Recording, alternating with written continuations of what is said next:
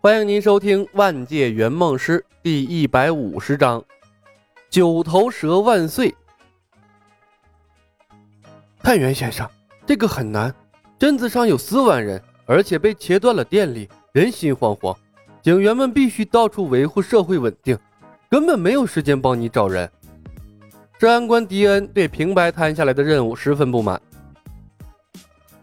迪恩警官，你必须找到这三个人，他们很重要。神盾局探员强调：“我认为你们更应该做的是想办法解开这该死的罩子，进镇子里来自己抓人。”迪恩愤怒地挥舞手臂。李牧拖着盲杖走到了两人面前：“打扰一下，我可能就是你们要找的人。”走开，你这个愚蠢的瞎子！迪恩转过头对李牧吼道。你现在应该老老实实回到家里去，而不是在这里添乱。迪恩说的没错，东方人，你的确应该待在家里，听从镇长的安排。神盾局探员看了一眼李牧，难得的和迪恩保持了一致。哼，这两个白痴！李牧把迪恩推到了一边。探员，把你的长官喊来，我有重要的事情要和他说。神盾局探员问。你是谁？李牧平静的道：“我就是你们要找的两个东方人之一。”被撞到了一边，刚把手枪掏出来的迪恩警长顿时呆在了原地，颇有些尴尬。神盾局探员继续说道：“有什么事情可以直接跟我说。”李牧平静的看着他：“关于这个防护罩的，属于神盾局最高机密，你的级别不够。”神盾局探员看了李牧一眼，按下了领口的对讲机。格林警官，东方人出现了，他要求直接和你对话。呃，关于防护罩的问题。不一会儿的功夫，格林探员匆匆走了过来，身后跟着几个探员和一个物理学家。格林探员站在圈子外。先生，我是神盾局负责此次事件的最高长官格林，你有什么话可以直接跟我说。林木说道：“格林探员，可以让你的人走开一点吗？防护罩涉及到更高级别的机密。”格林向身后挥了挥手，探员站在了十米开外。李牧回头：“迪恩警官，麻烦你也离我远点。我和格林探员接下来谈的事情涉及到国家最高机密，你的级别也不够。我就知道你们这些自以为掌握了高科技的家伙搞的鬼。”该死的高科技公司从来没有在乎过我们这些普通人的死活。警长迪恩愤怒地瞪了李牧一眼，骂骂咧咧地走到了一边。好了，先生，你现在可以说了。格林整理了一下西装，说道。隔着防护罩，李牧凑近了格林探员，压低了声音：“九头蛇万岁！”格林探员猛地一颤，看着李牧，不可思议地瞪大了眼睛。环顾左右，同样低声道：“九头蛇万岁！”李牧微笑着对格林点了点头，暗号对上了。来的人正是九头蛇神盾局分局，没错了。美国队长二中，神盾局被九头蛇全面渗透，除了尼克·弗瑞等有数的几个人之外，神盾局从上到下，大部分的成员都成了九头蛇的人。这样的全面渗透显然不是一朝一夕可以完成的，所以当雷神一中出现了神盾局的成员之后，李牧觉得自己很有必要赌一把。赌对了，神盾局都是他的人；赌输了，他有的是办法让神盾局发生内乱。了不起，那美国队长二的剧情提前爆发而已。一个内乱的神盾局，显然啊是顾不上他在这里搞事的。左右不过一句“九头蛇万岁”而已啊。比黑木崖的切口简单多了。可怜的神盾局啊！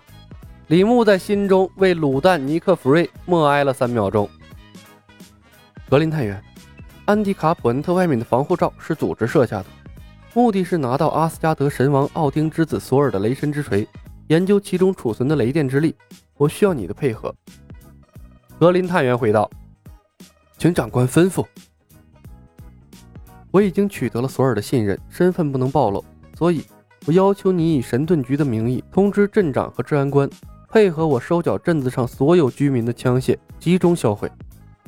林木说道：“索尔失去了神力，现在是凡人之躯，不能受到任何损伤，否则会引来众神之王的怒火，打乱我们的计划。”是的，长官。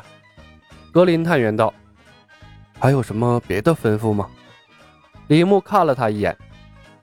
未来一段时间，不管镇子上发生什么事，静观其变。好的，我明白了，长官。格林迟疑了片刻，继续说道。那我们针对防护罩的破解还要继续吗？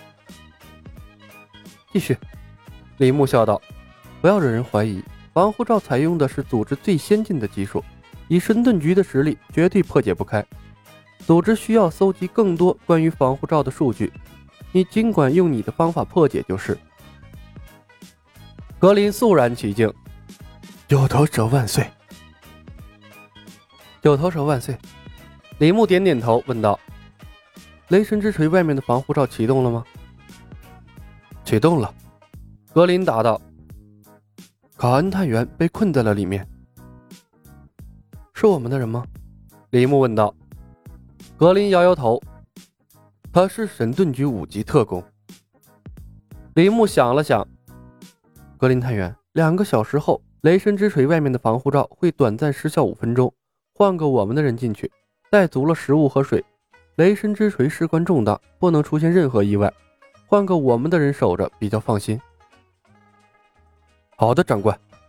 格林立正道：“绝顶机密，不要让更多的人知道。”李牧最后看了他一眼，叮嘱道：“五分钟后，和格林重新沟通过的治安官迪恩找到了李牧先生，必须要收缴镇子里所有的枪械吗？”那些都是私人枪械，这恐怕是一项艰巨的任务。迪恩警官，再难也要完成。李牧摆弄着手里的盲杖。